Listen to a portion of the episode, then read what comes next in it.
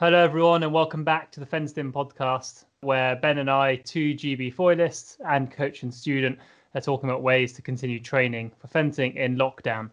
This week, we've got another special guest, Keith Cook from Salle Holyrood in Edinburgh, GB team foilist, an A grade medalist, Scotland's most decorated fencer, and a parent to the UK's youngest ever major winner in inverted commas. Um, how are you doing, Keith? How are you doing, Ben? Fantastic. Thanks. Good to see you guys. Yeah, likewise, Keith. It's such a pleasure to have you on, and and that is that is actually a relatively short introduction to actually all of the uh, the things that you you have in in in your in your CV, and and Chris and I certainly have had the pleasure on many occasions to to to work with you and to compete with you and be on a team with you and things like that. So it's uh, it's great to, great to have you on. How, how are things uh, north of the border? How are things in Scotland?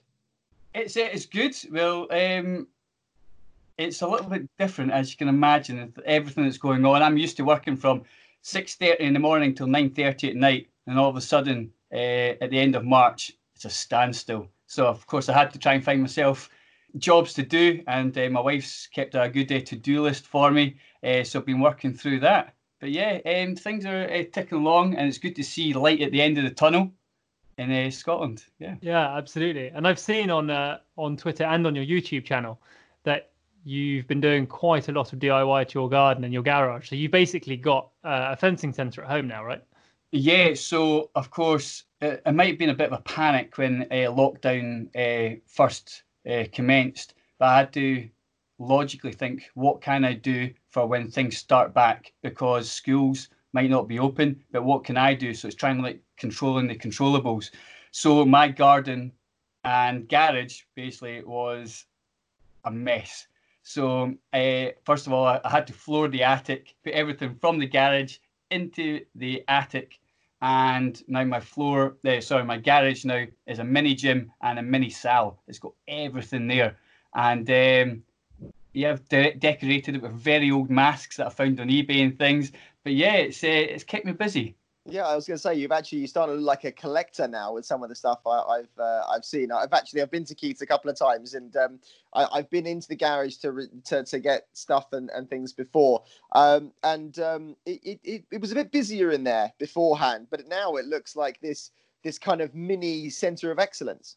Yeah, it's, uh, so it's kept me busy as well. So that I could give uh, the kids uh, lessons as well and have little team matches with the family, uh, foil and saber as well. Because Jamie and uh, my daughter uh, Imogen, I've never fenced saber and épée before, so um, it was quite funny to show them different aspects uh, of it, have fun as well. And I've been keeping very fit. This is probably the fittest I've been since my mid twenties.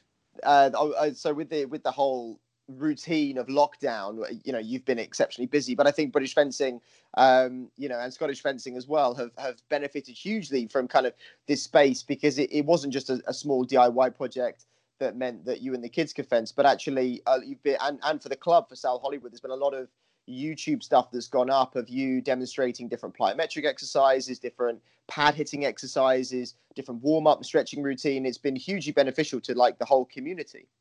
Yeah, thanks. Um, so, of course, it's fantastic being able to fence, but so many of us have not been able to do that. So, I've been trying to motivate and encourage the kids uh, to um, stay focused in the sport. It's having like a positive direction, let's say. So, I've been able to use this space and I started uh, a YouTube channel, uh, Keith Cook 81, and this has been to do certain warm ups, speed and agility, flexibility, coordination exercises, um, try new things that I've never tried before, and then post them onto YouTube and see what people think of them, especially the the technical aspects as well. It's fantastic being able to fence someone and get that interaction. But at the moment, we have to think about different ways to perfect our technique by yourself. Mm. And of course, that's such a hard thing to do because you need that reaction from uh, your opponent as well. But I had the boxing bag. I was coming up with different combinations, and it's just trying to find different ways to actually keep everybody motivated. Being truthful, Ben. It's really interesting what you mentioned about trying to improve your technique and things by yourself, um, and having to be really disciplined with that. Because, like you, I've actually I've taken inspiration from the YouTube channel on on kind of blade work exercises, so holding you know another blade in my left hand to you know to simulate being able to do beats and go around the blade and stuff, which is really handy. But also, so my hitting pad is like a p an old piece of carpet, like quadrupled over onto a, piece of MDF. So it's not quite the right height, it's not quite the right space, but it, it kind of makes do. And Ben and I had our first lesson again last week, and it was so because you and suddenly you feel the difference between hitting a board by yourself and again going blade first and having all the right reactions and shoulder relaxed and everything. It was a bit squeaky, but it was uh, you know I think it was good enough. But it again it it's really easy when you're doing stuff by yourself to just convince yourself that you're doing everything perfectly and right and just that you know that reminder is really important.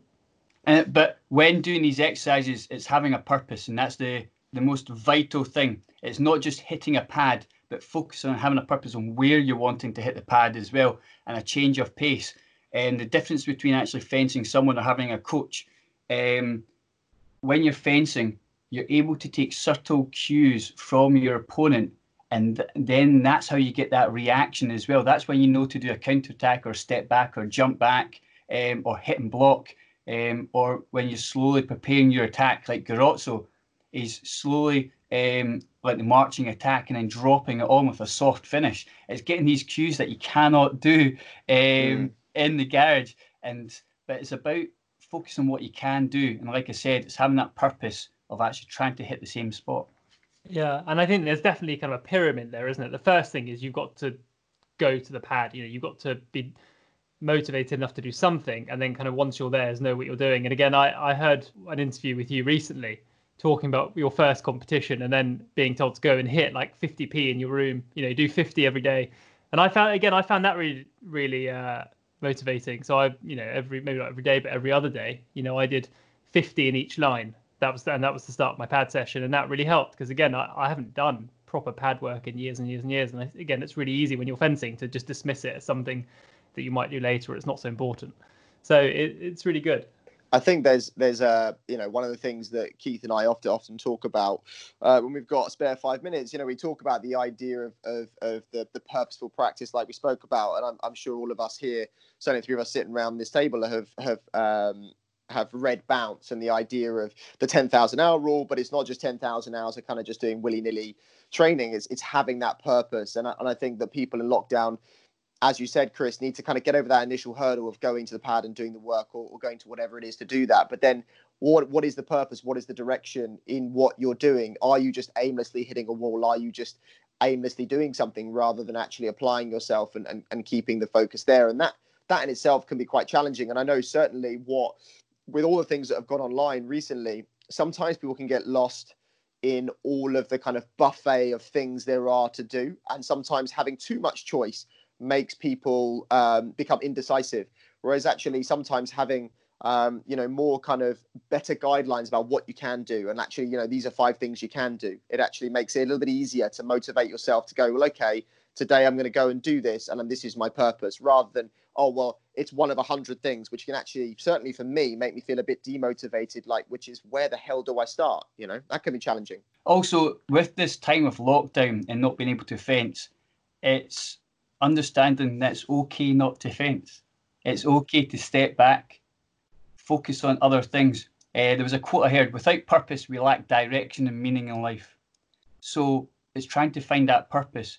And what you can do is go, okay, um, physically, I need to get myself prepared. So quite a lot of the um, the club now are trying to do 5Ks, but also mentally putting yourself in the right place. In order to do that, it's talking about mindfulness. I talk about mindfulness a lot but it's the, a buzzword that's up in uh, the schools and in worse just now. But just going for a walk, what can you hear when you go for a walk? What smells can you feel? Uh, um, smell. What can the air? Is it warm? Is it cold as well? It's bringing in all these different senses, and they're realizing that you can take your mind away and uh, or focusing in the here and now, in the present, what's actually happening in front of you. And that's where we're too busy worrying about what's happening in the future. What is, is fencing going to start? It's just trying to focus on what's actually happening right now. I think it was quite interesting because my my sports site, Jonathan Katz, said actually how many times do we get in a season in a career to actually take four months off of fencing to let all those niggles and ailments, you know, repair. And certainly, as a slightly more uh, senior senior athlete, let's put it these days, you know, it, it, you do have to let your body recover and repair. And it's actually okay to put down the foil for a bit, and you kind of get that emotional alleviation from fencing. You don't feel quite as blinkered going back into fencing and, and having had one of my first lessons because in england at the moment we can return to one-to-one lessons providing that we, we hit the right uh, boundaries. Um, it was really interesting to kind of go back to it and i thought i was going to be utter garbage but actually i felt a lot more fresh in in my thinking. Uh, and, and, talking about the whole thing with mindfulness i know that um, so keith and i are involved in the, the true athlete project where we work with um, a, a, young uh, mentee who we mentor. Um, and actually I, I would i'm pretty sure I can say this with a lot of confidence. I'm sure Keith would agree that actually I've learned a lot about myself um, through the whole process and the journey of of helping guide someone quite young through you know what is the journey of sport, but a lot of the mindfulness stuff based on that and, and getting a bit more clarity in my mind has really has really helped me as the mentor, not only the mentee. But if we take this right back, Keith, this is something that obviously fencing is a huge passion of yours and something that you kind of started from from a very young age. Kind of give us a bit of an overview um, because it, it has been a long and very successful career. Um, but give us a. Uh, I like how you say very long. Very long. It's, it's so long. Just going to be a veteran next year as well. So yeah. Are you really? God, can, but can I just say, very long is a good thing. Like you, how many Commonwealth championships have you been to? Five. I think I think it's six now. Six. Six. How many people go to six Commonwealth? That's very true. That's insane. I know one. I think George Liston is. Oh, he must be like a twelve or thirteen by now, like that. But, um, but yeah, I've like fencing's brought me so much in my life, and um, I've been so fortunate with it because when I was younger, I got brought up in a. Um, I was born deaf, for the first five years of my life, couldn't hear a thing. I was born with dislocated hips as well and couldn't walk till I was three. I got brought up in a disadvantaged area of Edinburgh um, and never hardly had a pair of shoes on my feet, being truthful. We're so poor as well. Um, and it was just my mum and the three of us. And luckily, I stumbled into sport of fencing. It's transformed my life ever since. And like uh, Chris was talking about, a friend told me to go to his uh, local uh, club and I went there and I couldn't believe how amazing it looked. And I think the reason why it looked so amazing is because I seen the potential of being able to transform my life and get into a different world that I wasn't used to, and being able to surround myself around different people. The people you surround yourself around will mold you in a positive or a negative way. So it's really important to find these people uh, that can help you be the best you can be. And I felt in this environment it was a fantastic opportunity. And um, like Chris was talking about my first tournament, uh, I went to my first tournament and uh, I came last. And I said, "What a rubbish sport this is! I'm going back to boxing." well. and uh, my coach said to me at the time, he goes, "Keith, do you really expect you were going to win first time? Unfortunately, life's not like that. Um, you're going to have to learn from the mistakes that you make." And he gave me one of the foils and that's when I hit a target uh, 50 times in the morning, 50 times at night. And um, it was purposeful training, like we're doing when you're in the gym and things. But um, yeah, that's how we got into it. And, and ever since, it's kind of you flourished into you know what was a, as we said an exceptionally a great career. And and how did what was it like, kind of going from from that moment and transforming to an elite athlete? And as you said, given the background, how did you kind of support everything going through? from from literally picking up a sword to being you know British champion and and and you know uh, international medalist. You know, how did you support all of that journey? I had to set myself goals. It was I wanted to get a British tracksuit. Nice. I remember that one. I was like, how am I going to get that? Okay, these are the stepping stones to get that British tracksuit, and I was able to do that, and and then it was just one stepping stone after another. Really, um, I put the hours in but being truthful, one setback that I wish I'd changed is I was uncoachable when I was younger. I was defiant, I was angry, and um, I was trying to, I don't know, prove to myself or prove to others what I could actually do. And I had this quite aggressive approach. I couldn't hit anybody with a feint disengage, but I could flick you on the back anywhere like that at the time. and this, uh, everything was second intention, drawing it in power post, drawing it in power post and um, I just drew this different style of fencing. Then I knew to get to the next stage, I had to change something, and luckily that's when uh, Sean Walton, who's um, coach, went, Keith, let's go back to basics. Here's the lunge, here's the feint disengage, here's direct and direct compound actions as well, and this is how I want you to move. And um, this is the reason why. But he still wanted me to be creative uh, in that approach. And for the last, oh, since I was 19, I've been in the top 10 in Britain. I've just dropped out this year. I'm just about to turn 40. but of course, uh, things have changed now. My goal now isn't to be a world champion, but it's to be um, a, coach, a mentor, uh, to try and teach people or trying to show them uh, the mistakes that I've made to make their learning curve faster than it was mine. So when did that start? When when did you start getting into coaching and wanting to make that transition, or maybe transition is too strong a word. Maybe it was just a bit of an interest, you know, a bit earlier on. But tell us about that. Yeah, so- Keith, sorry, just a quick interjection. Keith's like a boomerang in fencing, right? He tries to go away from it, and every now and then it sucks him back in. So just as a point of that, I, have seen Keith go, yeah, you know, I'm going to go and do this, and then he comes back again and just wins something, and it's quite infuriating. ben, you you got me back into it after like four years ago. You guys are the ones that got me back into it for a uh, like a lead up to um, just after Rio. Well, I remember having a phone call, didn't we? And it was was it? I think we'd uh, for world champs or something, and we and and you said, you know, Keith, you come come, you know, you obviously had a really good season. You got the right results. You're in qualification zone, and you were like, well, you know, I just I came back for this season to kind of see how things were.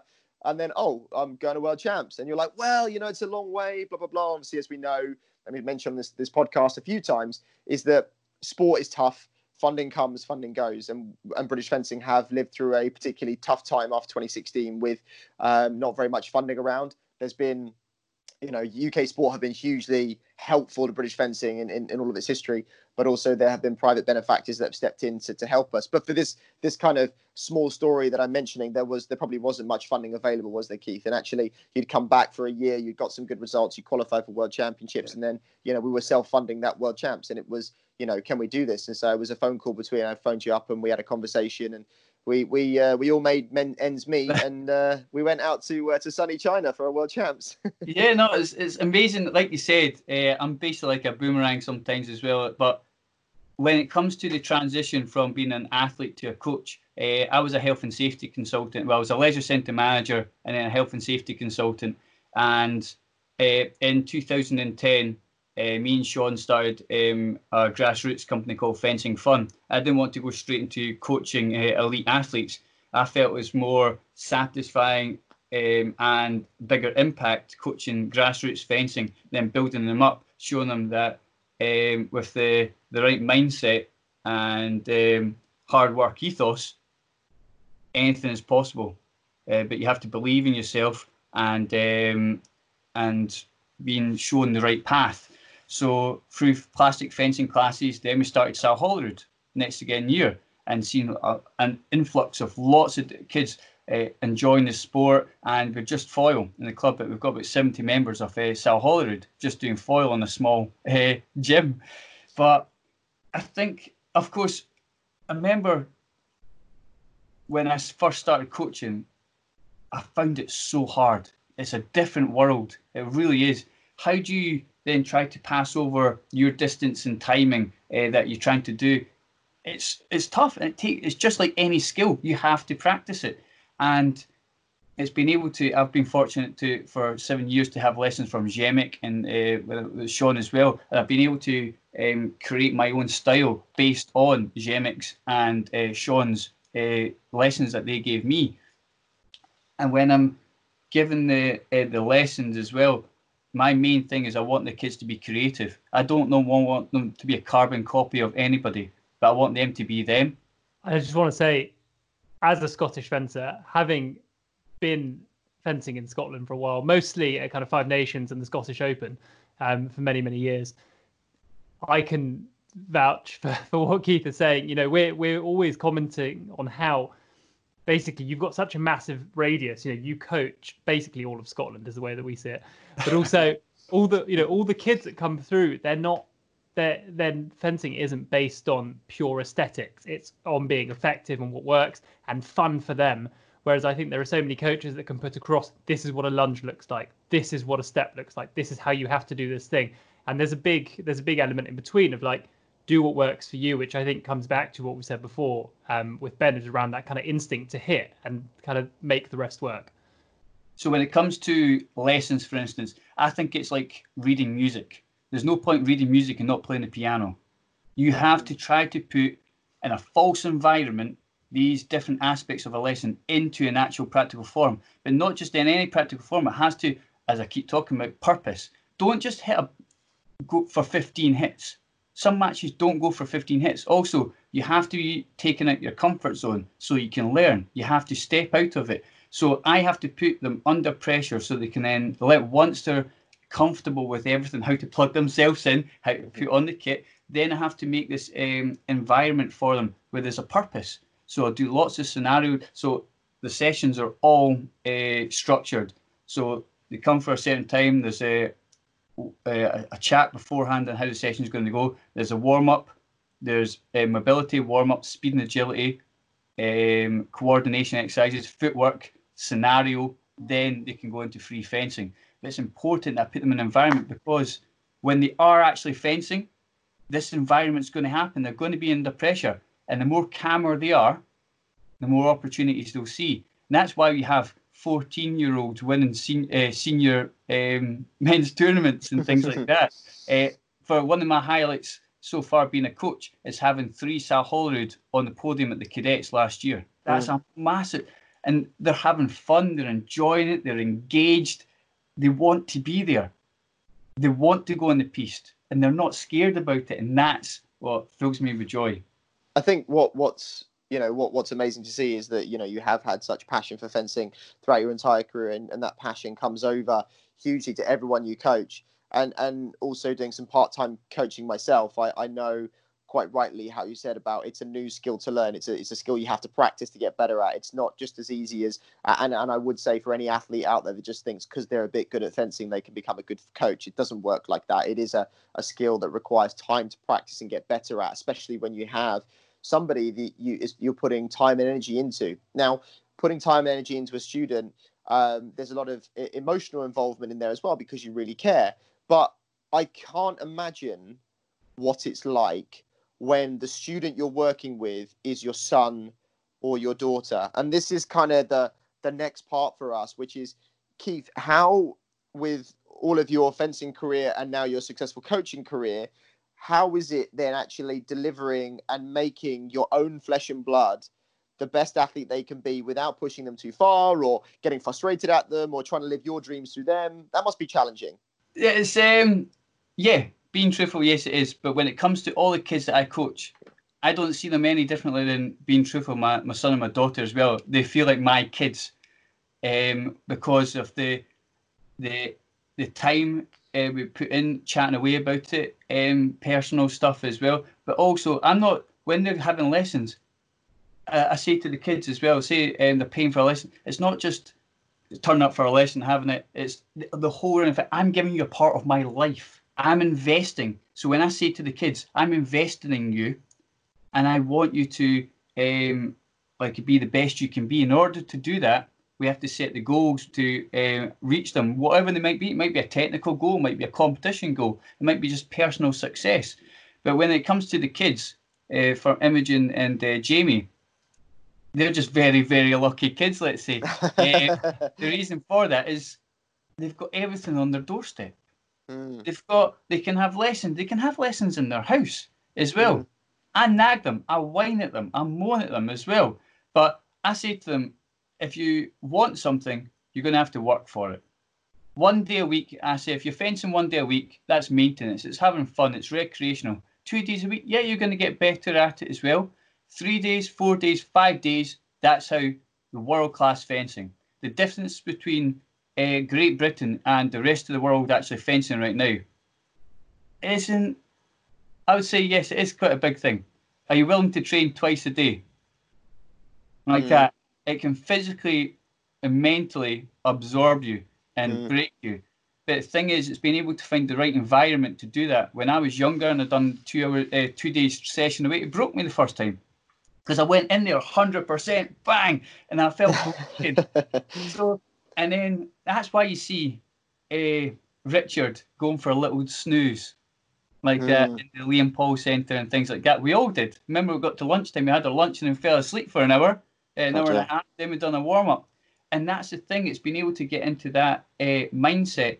But it's such a social game as well. There's a reason why me and you and Chris have been friends for so long as well. It's like that social interaction. And with the kids, they love like uh, achieving, but they also like the social aspect, and that's what's keeping them in the sport. And when it's coaching my kids, Imogen and Jamie, I want them. To, uh, be, the good thing is, uh, I, I put my hand up now and say, I'm not the best coach, but I'm trying to be the best I can be. In order to do that, I'll have to continuously learn, not just uh, skills, but also learn from the pupils as well. What's working, what's not working, how do we adapt? It's not just one way, it's two ways. And that's the good thing about it, is being able to chat to my kids, being able to talk to them about what they feel they want as well, and sometimes have harsher talks than um, sometimes can, let's say. um, but the, like you said, some people sometimes it works with um, like father and son and daughter coaching. Sometimes it doesn't.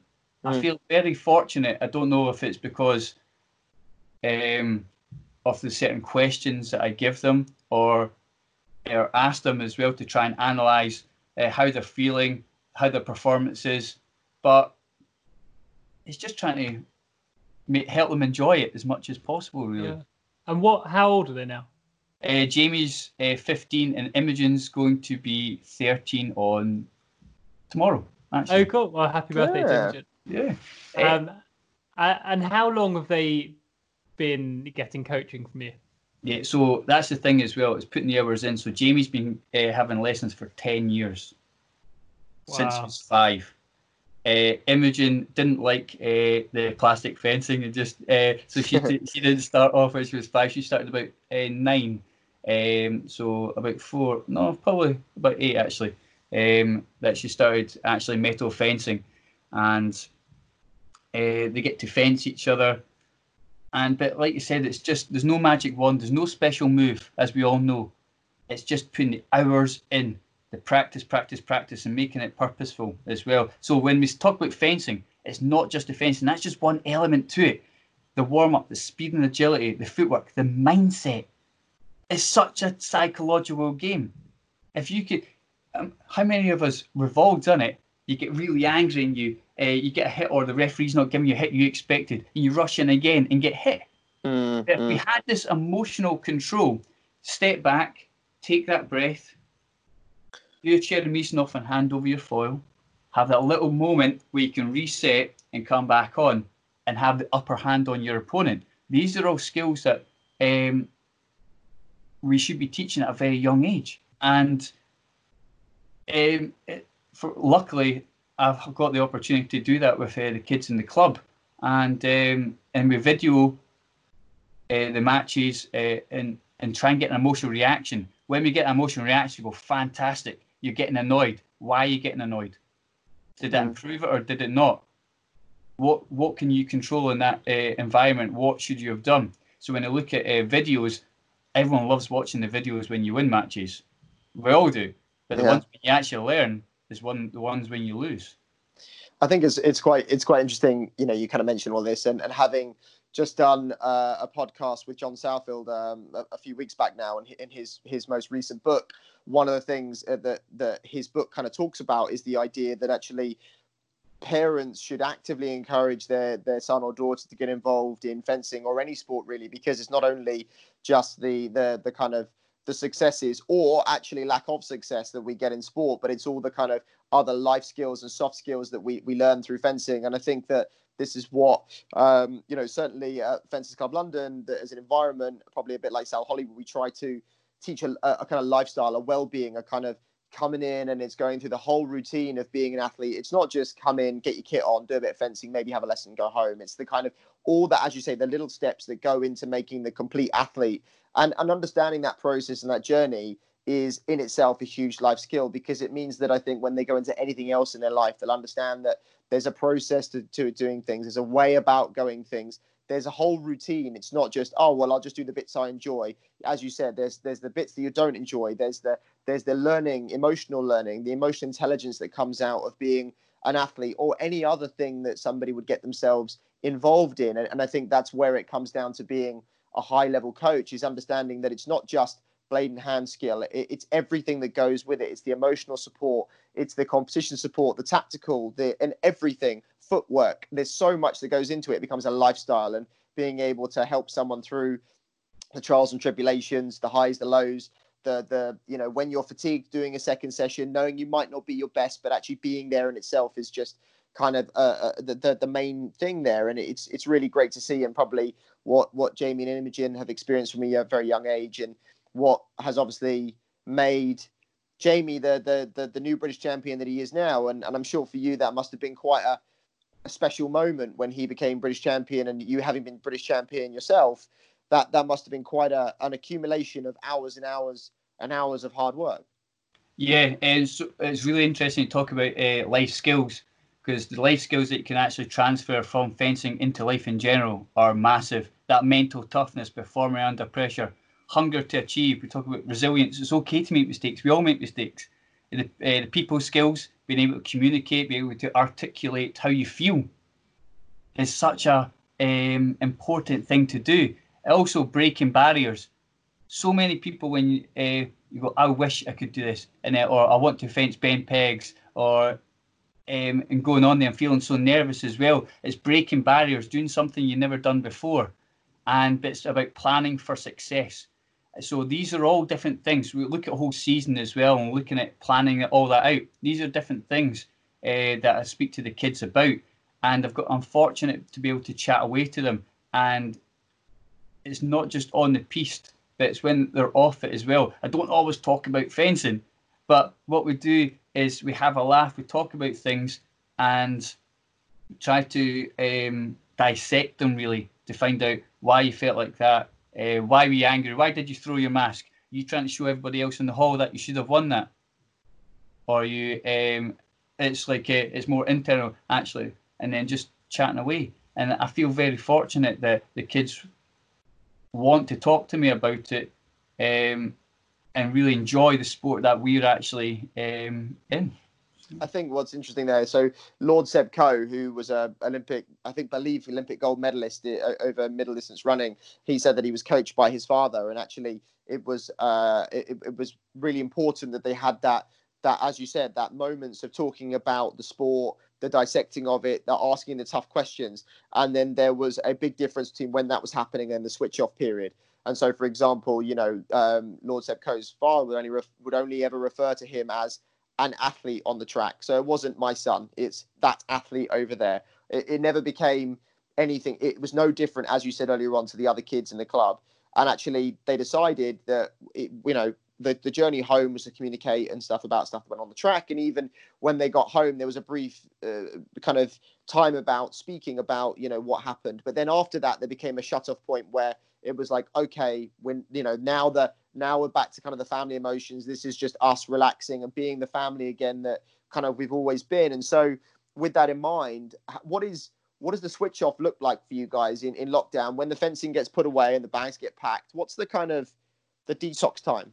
So yeah, when it comes to uh, probably people think that probably Jamie and Imogen are probably constantly getting uh, uh, lessons every single day in lockdown. They're kids. Yeah. They don't want lessons every single day of the week. They want to shut off. Actually, some of them, uh, Jamie and Imogen, actually feel bad that their friends aren't getting lessons, so they don't want lessons just now as well. Okay. So it's that more that moral side of it and um, I was quite interested. I want them to have lessons, but am I going to put them? No, because uh, uh, they don't want to do it. So we're playing golf, having a laugh, playing football, um, just mucking about in the garden, building things in the garden, building plant pot, things like that. Um, but he's playing FIFA. I'm not going to stop. Like I whine about FIFA and Xbox all the time. how, how, can you transfer these skills into life in general? And they're like, like, what would I have done when I was younger? So then I have to relate back to it and I laugh about it. I'm busy. I'm that whiny dad that goes, "Why you on your Xbox?" And but that's what he's doing. And that's what I would have done. And I, am the dad who's on the Xbox. Although actually, they do say that top surgeons do do use Xbox and stuff to get kind of like their manipulation of, of the tools. And actually, the, one of the things they found is that in a study that of elite sportsmen, those that play uh, a lot of video games actually have a more tactical based brain. So actually, it's not necessarily a bad thing. But uh, one thing I would say, the big mistake you've made is that actually you should have got J- Imogen and Jamie on the golf course from an early age because they earn a lot more money in golf than they do in fencing. oh, uh, I know, I know. But that's like also when you're talking about the that talk, uh, and talking is vital. And when they're on the piste, hopefully they have the tools and I'm sure they all do in Sahel have the tools to perform and make the results they want. I'm not there to shout and tell them what to do and take the foil off and take and do the matches for them. It's up to them to do and make the mistakes. So when it's in the middle in the minute break, I don't shout at them and say, "These are all the moves. This is what you're doing wrong. This is what you're doing right." I go, "How's it going?" Mm. And I want them to have that impact. Oh, this is what's happening. Okay, what do you need to do? Yeah. What are you going to do? Here's a drink of water. and then, do you know that blocking mechanism? Uh, you can do this. You can do this. You can. I think that was in. Uh, was it? There's a, something in bounce about that. It's like a, okay. a blocking strategy. Mm-hmm. Uh, and I remember putting a towel over my head and saying to myself, "You can do this. You can do this. You can do it." And eventually saying, "You will do this. You will do this. You will do this." And eventually, I can do this. Yeah, like, yeah. No matter if you're 13 2 down, you can come back and do it. It's not over till it's over. I it's think I've seen you come back from 14 5 down. Yeah, I've also seen something similar. I think it was in Cairo, one of his first World Cups back, pulls that rabbit out of the bag. I was like, an Elkie, uh, you know. It's yeah, off for a year and can still pull it out. yeah, uh, you have good days and bad days, let's say. Um, but it, that's the thing. It's having that pon- positive. And there's nothing more um, heartbreaking when you you can see your opponent is just filled with energy and wanting to actually basically rip your head off and is is so focused and determined to beat you. And that's you like, whoa. And because your body language can take away energy away from your opponent or it can give it. Yeah. So, I, so when I say to the kids, I don't want them to shout and scream. Um, that's one thing I do talk about with the kids is that emotional control. I'd rather be like um, that stay nice and calm after the hit. It's okay shouting for it, but I don't uh, and uh, cheering. But then it's been able to go back and stay ice cold and focus on that hit after the match. Once you've done the job, you can cheer, you can shout like uh, Garozzo and stuff like that, and Falcone, and th- but it's been able to stay in control till the job is done. I don't want yeah. you whining. I don't want you complaining. I don't want you copying others. Uh, I've done that in the past. I want you to focus on what you need to do, and that's the types things that I talk about with the kids. And it seems like obviously there's been a huge journey there, a lot of learning for yourself personally. But obviously these four months have been very challenging for most people uh, in the country, in the world. And is there anything that you've learned personally in lockdown that you will implement or take forward out of lockdown? When I talk about um, controlling the controllables. I cannot control uh, what's happening uh, with the uh, pandemic just now. I have to wait for guidelines. And as a coach, this is my job. And I do not get paid if I do not coach like that. And it's worrying. But then it's looking at things work out, things change like that. It's stay nice and calm. When I've been uh, under pressure or um, panicking about something, where's that ever got me? Mm. So what I have to do is I have to look at logically. This is what I need to do. This is how I'm going to do it, and have a plan in place. So this has also taught me to enjoy the moments that I have with the family. Enjoy the four months off. When are you ever going to get four months off? Yeah, yeah, true. yeah, Especially like uh, with me, I'm constantly competitions, ju- cadets, juniors, senior events, coaching from 6.30 in the morning till 7.30. I work seven days a week. Until uh, if I want a few days off. Now all of a sudden I've got four months off. Beautiful. I've been able to I've been able to work on my to-do list that I've had for 15 years. like that. So I've I've been being truthful, I've enjoyed the last four months. I've been able to really physically and mentally prepare myself. M- mentally I've I've had a few um, like problems in the past as well, and I've been able to actually just work on what I need mm. to hmm. actually help myself as well. Um, positive people have negative thoughts as well, but we'll be able to actually, when we realise that, it's being able to realise that you're thinking negatively and flip that switch mm-hmm. like that. Trust me, we've all had negative thoughts, especially in lockdown like that. But yeah, for sure, change it. But I think in more, I reflect more. I think that's the main main thing, Ben. In lockdown. And and actually, with all that being said, what what are your kind of top tips for athletes or even other coaches in lockdown currently? What can they be doing if they are struggling emotionally or, or even from a training point of view? What are your kind of top tips for people in lockdown right now? Um, what I recommend as well is uh, trying to um, find goals for yourself. If you find goals for yourself, uh, it gives you a bit of a purpose as well. But also uh, being able to that escapism. And when I say that, it's being able to go for a walk, mm-hmm. try something new. Is it painting? When was the last time you painted, Ben?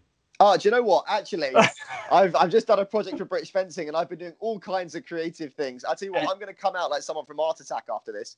So it's like uh, learning a, uh, also learning like a musical instrument, or going for a walk, going for a run, going uh, doing something a little bit different, DIY. I think um, it's just finding and giving yourself goals.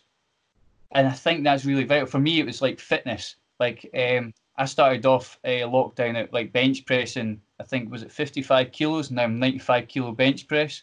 I'm yeah, only nice. I'm only 66 kilos weight. Um, and, uh, and, and, and four foot three as well, is it? hey, I'm the same. I'm the same height as Tom Cruise at five foot seven. That's all. That's all. What is that when you're standing on the yellow pages, or is that? no, that's great, and you know it's it's so wonderful to hear. I mean, to be honest, if you'd asked me when was the last time I tried to learn a, musical instrument, I'd have probably told you that at school I got told off significantly because I, I took a recorder and I used it as a lightsaber rather than actually trying to play the thing. Um, but I have I have been doing painting. But I mean, you know, actually, we just before lockdown we got piano in the house, and uh, so I don't play. You know, I, I did grade one when I was thirteen, but nice. it's just been so I can read a little bit. But it's you know we've got like the piano for beginners book, and actually every day or every other day I sit down I just do five minutes. I'm like, oh yeah, I can play three blind mice. That's all right. And it, you know, slowly but surely, it turns into something, and it's well, uh, that's quite it's quite satisfying and fun. It's it's also a skill that can evolve, and that's mm. the thing. There's one of these skills being able to evolve and get uh, uh, from three blind mice to Beethoven like that. Who knows like that? So it's been able to. I think that's a skill that you can just keeps on giving really as well. I uh, just uh, with a quick moment here to plug my brother. If anybody wants piano lessons out there, he is doing some online stuff. So please feel free to get in contact with Sam Peggs. We're, we're you know we're a family of all trades. Uh, but no, I completely agree. And actually, you mentioned Jemek earlier on, uh, Keith, who's obviously been quite influential in, in, in your career, uh, both as a coach and probably someone that I'm sure uh, you've taken a lot of guidance from, as well as Sean, uh, of course. But uh, Jemek, as well as putting some videos on Instagram of his of his good technical kind of pad work, he's also been playing piano, which is a, a beautiful skill to have. Oh, cool. I didn't know he played piano. Keith, we got a question on Twitter yesterday from Andrew Watson. So we thought maybe you'd want to answer it. He started fencing in January of this year at the age of 48, and he's been guilty of letting his fencing slip over the past few weeks and months. What's the best way to get back into things? Finding out why you love it, first of all, as well. What do you love about the sport of fencing as well? That's what's kept us in the sport because sometimes we fall out of love with it and come back into it as well. Um, but you have to enjoy it to be able to keep on doing it. And the more you do it, the better you're going to get at it as well. So it's finding that time and having a purpose of what you're actually trying to achieve, but have small snippets of it as well. You won't be able to do everything at the same time as well. Uh, but it's also having a structure. So it's looking at like uh, the footwork is a massive element as well. But when you're actually on the piste, it's having a purpose on the piste. What are you trying to develop? Is it your attacks? Is it your defensive actions? Um, and then also lessons, of course, are vital to actually focus on the technical, the tactical uh, element as well. Yeah, absolutely. So, so maybe he can get in touch with wherever he started and ask about lessons. And uh, in the meantime, you know, you watch on YouTube is always really handy, and just staying active and you know is always a big thing as well. So it's less of a shock to the system because fencing is is quite an awkward sport if uh, you know if you can if you're not used to it for a while. But I like that. Re- reignite that flame. That's important. Yeah. I think sometimes, you know, as you say, Keith, everyone can get demotivated, and there's a difference uh, between your motivation and commitment. And sometimes the motivation fluctuates, we have to be committed to the cause. But actually, sometimes taking a step back and kind of reigniting that passion that that was uh, once there is a is a great way to kick things back off again. Um, one final thing, Keith, because um, I uh, I know we, we've kept you for a while, and, and it's been such an insightful uh, insightful chat. Um, but as a, as a quick final piece, what was your and what do you feel is your greatest achievement as a fencer? And actually, also alongside that, what is your greatest achievement as a coach? Um, so it's being able to create an environment where they feel safe that it's okay to make mistakes. As that, a coach. As a coach as yeah. well. But when it comes to the greatest achievements as well, um, like scoreboard success, let's say, would be three Salle Holyrood on the, uh, the, the first and two thirds at the last cadet championships, followed by, of course, like Jamie winning the Birmingham, and he was supposed to be the water boy for me at the time. and actually, that means that Jamie, two... why did, why did I tell your, your old man's going to be going to the Birmingham Open? Jamie, I've I've won this five times in the past. It'll be okay like that. And then and he faced an absolute blinder to win yeah, it. I did. At 14 years old, when the youngest ever to win a senior big open. Um, so there's um, many many cooks on that trophy now. Yeah. Uh, yeah, well, he's old man, and uh, yeah. No, I, you know, I, rem- I remember talking to some of the Scottish boys about so when Jamie was first allowed to compete at Opens, which was at the age of 13, you know, and some of the Scottish boys were saying, yeah, but he's getting better every competition. Only fencing, he was only fencing in Scotland, you know, small local events. Uh, and he kept drawing the same guy, and he was like, I can still just about beat him, but every competition the score gets closer, and soon he's going to overtake me. it's gonna, I'm good. My score's going to go down. His going to go down. yeah, it's just putting them in an environment where um, they're always learning. So I don't want them to go into tournaments where they're always winning. Mm. That's not my philosophy at all in the sport. It's about making them grow. It's making them uh, learn. And in order to do that, I put them in environments where they're going to find it tough. And these are the, the biggest lessons in life as well, the ones that you, you lose. And so people said, Keith, you're probably putting them into opens too early. And I said, why? Is it the physical ability or is it his technical ability? Or is it just his age? And I said, you'll, you'll soon find out because he's beaten all the uh, members of uh, Salle Holyrood and he was close to me and now he's absolutely whooping me. Um, but um, it's about getting them out there. So when they're cadets, they should be doing juniors. When they're juniors, they should be doing seniors and satellites. And it's getting them just to step up that extra time as well. It might be looks like it's way out of sight, but this is what you're striving for. Mm. Don't be in an environment where you're the best there. It means you have to move out that environment. You want to be around people that are better than you to actually develop you. Absolutely, absolutely. Keith, it's been it's been so insightful and a, and a lot of fun, and you know, um, I'm uh, uh, you know, uh, Salle Holyrood's a, a, great club, and I'm very much looking forward to hopefully coming up and seeing you this summer. And the next time I'll be fencing you guys, I'll probably be a veteran by then. so I'll only be up to ten points. yeah, yeah. Amazing. ten, that's the break, right? Yeah. we'll get the defibrillator on standby just in case, you know. yeah, yeah, yeah, yeah. no, I'm looking forward to it, mate. Absolutely. So, uh, but yeah, it's been a lot of fun, and, and thank you very much. And, and for those that are in Scotland um, or, or even anywhere in the country, actually, and they're looking for looking to to to get in contact with Keith as a coach or, or the club, that can be found on on on Instagram um, or on Facebook um, as well as the the web link. Uh, isn't that right, Keith? Yep, on Keith Cook eighty one. That's it. Excellent. Cool. Well, I think that's that's all from us. And um, Chris, where can we be found? So, in the meantime, while you're waiting for the next episode, uh, you can find us on Google, Apple, Spotify, YouTube, and Transistor. So, make sure to subscribe, review, and get in touch with more questions. Uh, and on Twitter, we are at Fenced In Podcast. Thanks very much, guys. Guys, thanks for having me. Uh, great to have you. Bye. Bye. Bye.